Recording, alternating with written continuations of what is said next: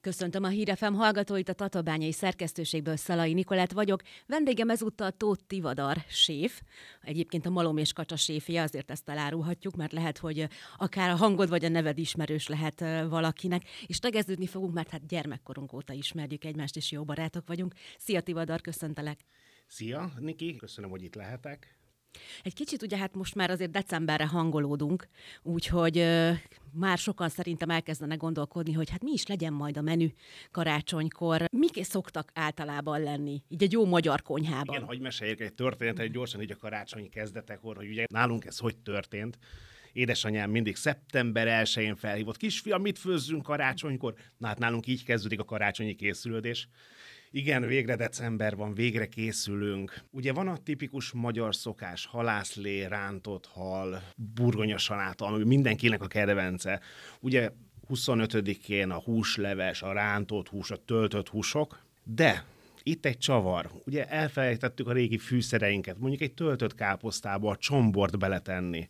Mi Ugye, is az a csombor, bocsánat? Borsik, borsikafű. Eszméletlenül megdobja. Ugye ez a román konyhába gyakorta használt levesekbe, ugyanúgy a töltött káposztába, de ugye Magyarországon is használtuk. Ami nagyon-nagyon izgalmas az újdonságokból halból készült töpörtyű, halból készült töltött káposzta. Ezzel meg lehet mindig bolondítani a karácsonyt. De beszélgessünk is, hogy mi, kinek mi a klasszikus halászlé uh-huh. receptje. Én, ahogy tanultam édesanyámtól, háromféle hal, ponty, keszeg, kárász, egész hagyma, egész paprika, egész paradicsom, mindent összefőzünk egy, pici, egy kanál sóval, alaplé, és ugye, hogyha a hal elég zsíros, már pedig elég zsíros ilyenkor télen, akkor ugye nem kell be, bele extra zsírt tenni, de hogyha nem, akkor én mindig egy kanál disznózsírt tettem bele. Miért, bocsánat? Ugye a piros paprika uh-huh. a zsírban adja ki a színét, és attól ez gyönyörű szép. Szóval amikor megvan az alapunk, ugye leszedjük, mi passzíroztuk a halászlevet, utána ugye megszortuk piros paprikával, és lobogtattuk. Az azt jelenti, hogy bő forrásban ugye lobogott a halászlé, és ettől sűrűbb is lesz, meg ugye a piros paprika dolgozik. Ugye említetted, igen, hogy halászlé, az nagyon sok asztalon megtalálható karácsonykor, illetve hát aki annyira nem a halak szerelmese, akkor viszont tényleg a húsleves, vagy a májgombóc leves, az biztos, hogy ott van. Mitől jó a jó húsleves? Erre is van egy nagyon jó tippem. Ugye mindenképp a jó húsleves számomra mindig a marha húsleves. És az a lényege, hogy marha csont is kerüljön bele húsos csont, és ugye a marha hús. És az a lényege, hogy nagyon-nagyon lassan és sokáig főzzük. Amikor már így gyöngyözik? Gyöngyözik, és úgy ilyen 6-7-8 órán keresztül. És akkor ugye kristálytiszta lesz, nagyon erős lesz, intenzív íze lesz, fűszerekkel, hú, Ugye említetted az előbb a régi fűszereinket, akár ugye csombor vagy borsika füvet. Mi az, amit szerinted kikophatott gyakorlatilag így a konyhákból? Őszintén, hát a mostani háziasszonyok elfelejtenek főzni, vagy nem tudnak főzni, vagy nem szeretnek főzni. És ugye ezért van például nálunk is ugye elviteles akció, ugye amikor megfőzzük, mi mondjuk nálunk fácánleves lesz, házi beigli. Egyszerűbb házi, a háziasszonyoknak megvenni a kész terméket és megmelegíteni otthon, mint nekiállni főzni. Egyébként, ha most így ezt fel is hoztad, sokan vannak, vagy hát most már így hallottam, hogy egyre többen vannak azok, akik inkább azt mondják, hogy jó, akkor inkább, a, inkább megvesszük készen, de ne az legyen, hogy mondjuk anyu vagy a mama ott álljon egész végig a konyhában, és gyakorlatilag nincs is a családdal. Ez is mondjuk akár egy ilyen módja lehet, illetve még annyit ö, ö, szeretnék ezzel kapcsolatban, hogy ugye így most már ugye internet van, és online felületeken meg egyre több receptkönyv, vagy egyre több minden ö, előfordul, és ugye már ott van, hogy öt tipp, hogy egyszerűbben hogyan tudod elkészíteni. Talán lehet, hogy ez is az oka? Ez is az oka, meg ugye, hát most nem mondunk honlapokat, de ugye rengeteg gastroblog szerepel ugye az interneten, ahol fölmegy, kattint kettőt, megvan az egyszerű recept, és ugye butítják is a recepteket. Mi- miért butítják? Pont azért, hogy egyszerűbb legyen? Egyszerűbb, gyorsabb. Nálunk a konyhán mi ugye használjuk a szuvit technikát, a konfitálást, ugye a lassú főzést, a lassú sütést, pont azért, hogy ízesebb legyen valami.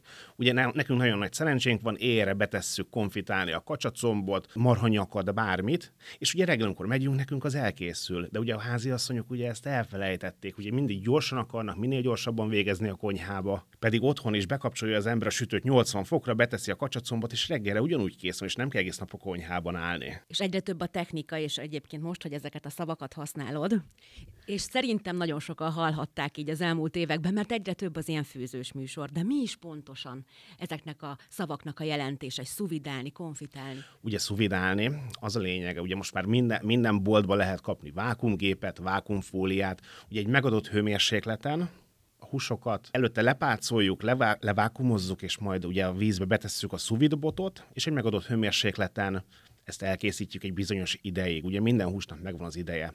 A konfitálás, ugye az 80 fokon történik, és mindenképp zsíradékkal ellepve.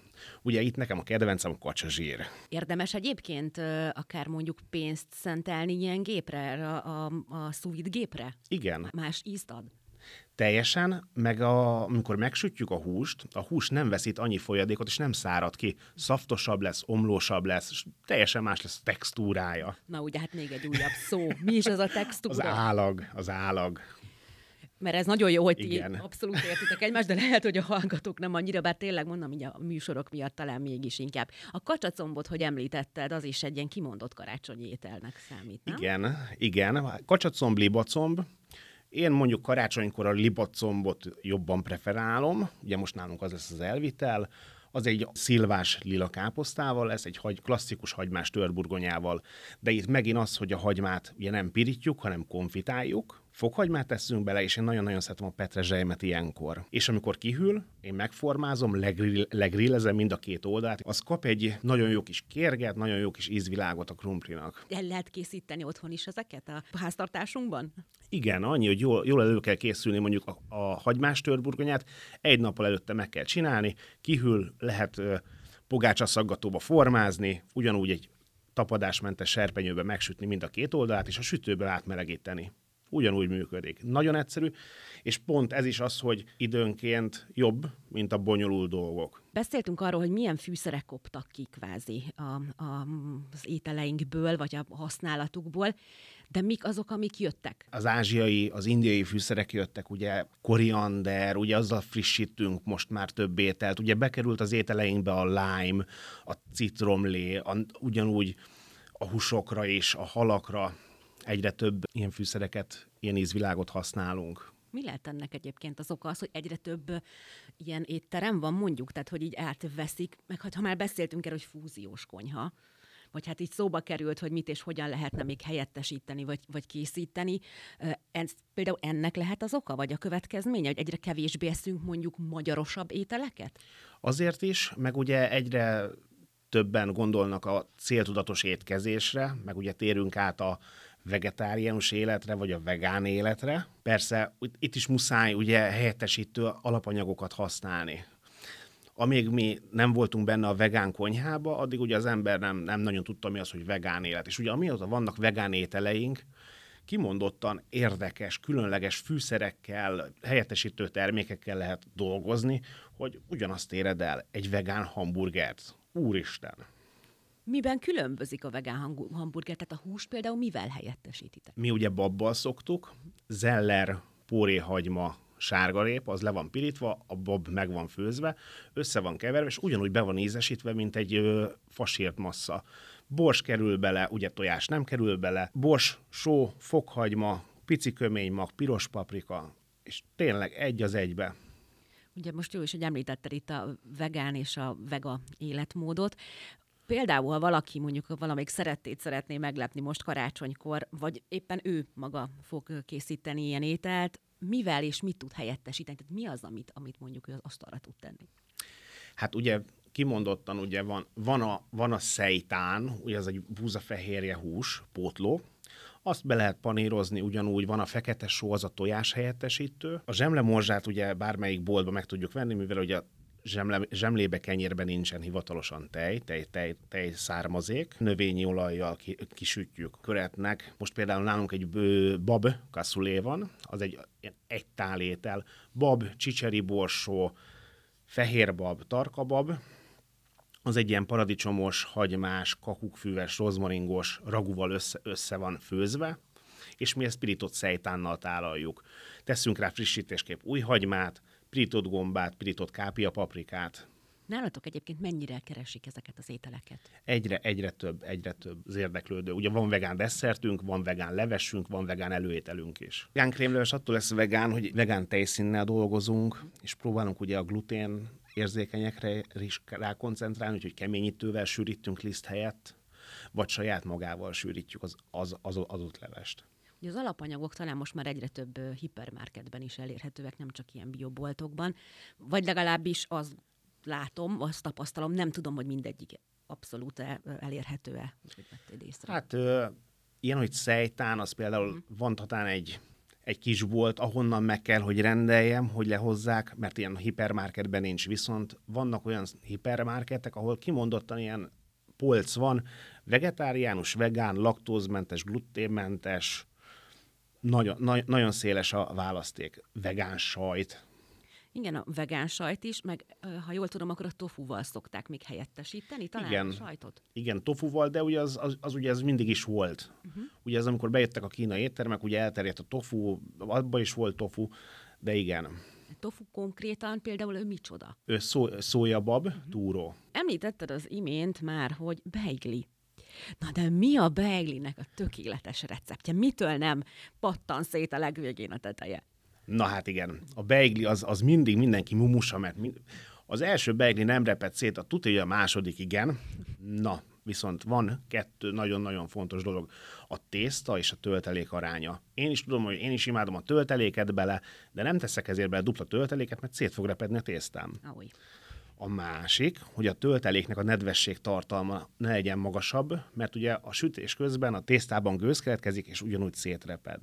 A harmadik, ne tekerjük túl szorosra, kétszer kell megkenni, és ott szoktunk nagyot hibázni, hogy kenés előtt szurkodjuk meg. Aha. És ugye ezzel lezárjuk a lyukakat. Ugye egyszer megkenjük, hagyjuk száradni, megkenjük még egyszer, hagyjuk száradni, és utána megbögdössük. Mind oldalát és tetejét is és utána sütjük, hogy a gőz ki tudjon jönni a süteményből. Hány fokon sütjük? Elő, előmelegítjük-e a sütőt? Természetesen minden süténél előmelegített sütő, és én 186 fokon szoktam sütni. 186. 186, az nekem egy ilyen... Ezt így megtaláltad, Igen, hogy ez a Nekem az pont jó. Az a tökéletes. Ugye talán így gyerekkorunkból, meg talán még most is a legelterjedtebb, ugye mindig a diós és a mákos beigli volt, aztán érkezett a kakaós, de most azért egyre több félét lehet látni. Például, ha jól tudom, nálatok is készül majd. Igen, nálunk a klasszikus kettőfajta, én csak a diós, meg a mákos. Sajnos ebben a hagyományt szeretem, viszont annyival lesz nálunk a csavar, hogy mi kandírozott narancshéjat teszünk mind a kettőbe. És az miért jó? Talán mondjuk az ízeket? Mondjuk a az ízeket, ugye amikor a narancshéjat betesszük, ugye benne van, hogy kicsit kandírozzuk, kap egy édes kesernyés ízt, és ugye ezen ú, ad egy csavart, mint a máknak, a mák tölteléknek, mint a diónak. És ugye mazsolát nem teszünk bele. Mert tudjuk, hogy nagyon sokan nem szeretik a mazsolát. Nyilván tudjuk, hogy mi a mazsola, de hogyha mondjuk sütjük is utána, tehát hogy az, az nem lesz nagyon kemény? Nem, ugye a mazsolát mindenképp be kell áztatni. És ugye ezért kell odafigyelni a töltelék és a mazsolára, hogy a mazsola is ne legyen annyira szaftos, meg ugye a töltelék se, mert mint ahogy mondtam, annyi gőz keletkezik a süteménybe, hogy elreped beszéltünk most a belgéről, és megtudtuk a tökéletes receptet, de hát a másik nagy kedvenc talán karácsonykor a zserbó. Ú, igen. Na hát igen, nálunk a zserbó az olyan, hogy az, az lehetetlen, hogy nincs zserbó. Igen, az egy, az egy egyszerű, ugyanúgy olyan zsíros keltészta, és nagyon fontos, hogy már, már nagyon sok recept írja a vajat, a margarint. Ne, használjuk úgy, mint nagymamáink, sertészsírral. Ugye az meg, megtartja a szaftosságát a tésztának, és ott viszont ne, ne legyünk szerények a lekvárral, a dióval, a cukorral, és ugye a tetején ugye mint anyáink vaj, kakaópor, pici cukorral húzták át, én most már ö, úgy, úgy mondta, hogy ganás, tejszín, forró tejszín, csokoládé összekeverve, ez ad neki egy fényt, és azzal leöntve, és ugyanúgy megdermed. De hogy egyébként ezt is lehet mondjuk most már talán cukormentesen vagy gluténmentesen elkészíteni, vagy laktózmentesen. Lehet laktózmentesen, hogyha margarinnal készül, ugye a tejszínt kiváltjuk laktózmentes tejszínre. Igen, vannak ezek a nyers vegán zserbók, érdekes, érdekes.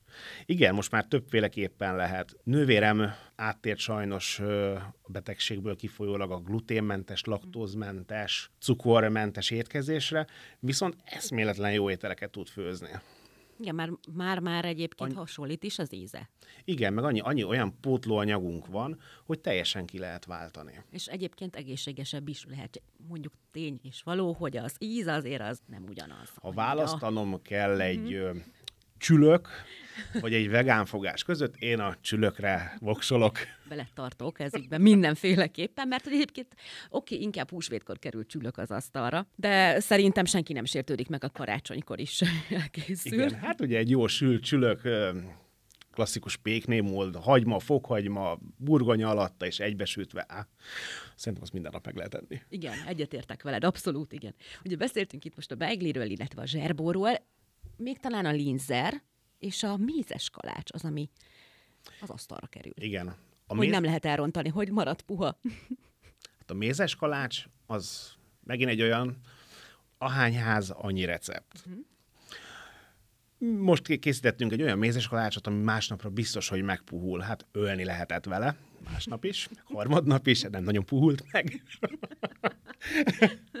Úgyhogy igen, vannak bakik. Sose tudni, hogy több a méz, más a méz, szódabikarbóna, ugye, vagy nem volt elég meleg, vagy túl sok. Itt is mondom, annyi ház, ahány ház, annyi szokása van a mézes kalácsnak. Néhány évvel ezelőtt unokahugomtól kaptam mézes kalácsot, amikor készített, és akkor karácsonyra adott így a, a családnak, és egy jó kis üvegedényben kaptuk, egy kis nagyon szépbe, és mellette alma karikák, meg szeletek voltak. Azt mondta, hogy ő úgy tudja, hogy ettől marad puha. Attól is ugye párásítja a levegőt az üvegben, viszont, hogyha valakinek nem puhult meg, semmi baj, le kell darálni, és kókuszgolyót kell belőle csinálni, és lesz karácsonyi kókuszgolyó. Ez nagyon jó ötlet. Én már akkor így készítetted te is? Igen, volt rá precedens. És a kókuszgolyó és kókusztekercs. Édesanyukám nagyon finom kókusztekercset készített mindig. Nekem valahogy sosem jön össze a kókusztekercs megfelelő, ott meg, ugyanúgy a megfelelő nedvességtartalma, mindenképp úgy kell kinyújtani, hogy sütőpapír, uh-huh. arra kókuszreszeléket kell vastagon szórni, és még egy réteg sütőpapír Aha. úgy ki van nyújtva, és ugye én nagyon szeretem a főzött vajkrémet, amikor a pudingot megfőzzük, és úgy csináljuk a vajkrémet, és én tényleg vajat teszek bele. Igen, én is így készítettem. Lehet, hogy az, hogy itt is a túl sok töltelék okozta Igen, a problémát? Lehet. Hát lehet. nagyon finom valljuk be őszintén. Még egyébként, ugye hát nem is tudom, talán inkább gyerekkorunkban volt jellemző, hogy ö, habkarikák, habcsókok kerültek fel a fára. Igen, egyébként, hogyha valaki eljön hozzánk a Malom és uh-huh. Kacsába, ott megláthatja az igazi, klasszikus, hát karácsonyfát. Nem, azt szerintem nálad van otthon, bocsánat. Hát most az a malom és kacsa az az otthonom. Jaj. Én már úgy megyek haza, Úgyhogy most ott van a karácsonyfám, hogy mindenki megcsodálhassa. Több mint 2000 üveggömb van rajta, van rajta habkarika, van rajta mézes kalács és szaloncukor és szaloncukor. Mindjárt rátérünk erre, csak a hallgatóknak elmondom, hogy hát Tivadarnál mindig gyönyörű, szép karácsonyfa van. Én nem tudom, hogy ott a lakásban hogy fér el az az óriás fa, és tényleg ez a rengeteg gömb rajta, és van egy nagyon-nagyon régi gömb, nem is tudom, hogy ez mi. Az Igen, az, az akkor készült, amikor én születtem, igazi ezüstből, és amikor meg, megrázzuk, az a klasszikus karácsonyi csengő szó. Még a habkarikára visszatérve, Igen. mert hogy az akkor van a malom és kacsában, ezek szerint, vagy legalábbis a fám mindenképpen, egyre inkább talán divat, hogy visszatér a habkarika. Ugye azért tér vissza, mivel hogy most mindenki használja a habcsók, ugye, uh-huh. meg a Ugye a habcsók, ugye mering, ugye az már több, több rét, ugye meringet is be tudunk tölteni krémmel, és akkor már egy másik desszertet kapunk. Ugye mi olasz habcsókot használunk, ugye ott főzött cukor van, 117 fokig van főzve, tojásfehérje kevés cukorral habbá van, habbá van verve, és a forró cukor hozzá van csorgatva a fehérjéhez, és addig van keverve, amíg ki nem hűl. Utána ki van nyomva sütőpapírra, és 60-70 fokon van szárítva a sütőbe. Említetted az imént a szaloncukrot, na hát az is, ugye hát most Mikulás is volt, karácsony is lesz, és még szerintem utána jó darabig esszük ezeket a szaloncukrokat. Hú, igen nem tudom, ugye gyerekkorunkból, ugye mi már ilyen kis fiatalok vagyunk, de nekünk még ugye a konzumszaloncukor, uh-huh. ugye amikor az ember belegondol, uh, igen, van, van ugye az a fondant bevonat. A fondant az egy, az egy lágy cukormassa, kikristályosítva. Ugye ezt ízesítették többfélén, de ugye a klasszikus fondant, fondant fehér volt, valamilyen kakaó, masszá, kakaó bevonóval volt áthúzva, cakkos papírba és staniol papírba volt csomagolva, az ezüst staniol papír, és ez volt az a konzum, ugye a régi, régi doboza, amit mai napig mindenki őriz, és abban van az izzósorunk. Nekem vagy a dekoráció. vannak benne. Na, mindenki másra, de mindenki megőrizte. Igen, és ugye későbbiekben ugye már, hát nem vagyok benne biztos, azt hiszem 96 és 2000 között valamikor már bejött ugye Magyarországra jó minőségű csokoládé is, uh-huh. és elkezdték a bombonszerű Igen. csokoládé szaloncukrokat készíteni. Most meg már ugye megint ennek van divatja, hogy a szaloncukor az egy bombon is lehet, és most már szaloncukor versenyt is hirdetnek minden évben az olyasmi körülbelül, mint az évtortája? Igen, egy az egybe. Ott is készítenek, és ott is van olyan, hogy a klasszikus fondant bevonat, vagy a fondanttal meg van töltve, vagy ugye a, a csoki héjas, ugye ez a bombon, amikor a csoki héjba van töltve a szaloncukor. Igen, talán még jó néhány évvel ezelőtt ugye volt a zselés szaloncukor, ugye abból is különböző esetleg ízű, narancsos vagy valami eperszerű. Egyébként melyik a klasszikus? A narancsos talán, nem? Hát nem tudom, ö, szerintem a málnás, ugye Aha. volt a konzumszaloncukor, uh-huh. a zselés, majd lett a kókuszos, Igen. majd lett a rumos, uh-huh. majd lett epres. Igen, és most már azért tényleg már a, a képzelet szab határt minden. Marcipántól a konyak megy, a vadászszeletig, bármi. A gyerekkorunk ízei visszajönnek ugyanúgy a szaloncukorban is. De otthon is el lehet akkor készíteni, vagy hát igazából bombont tudunk elkészíteni.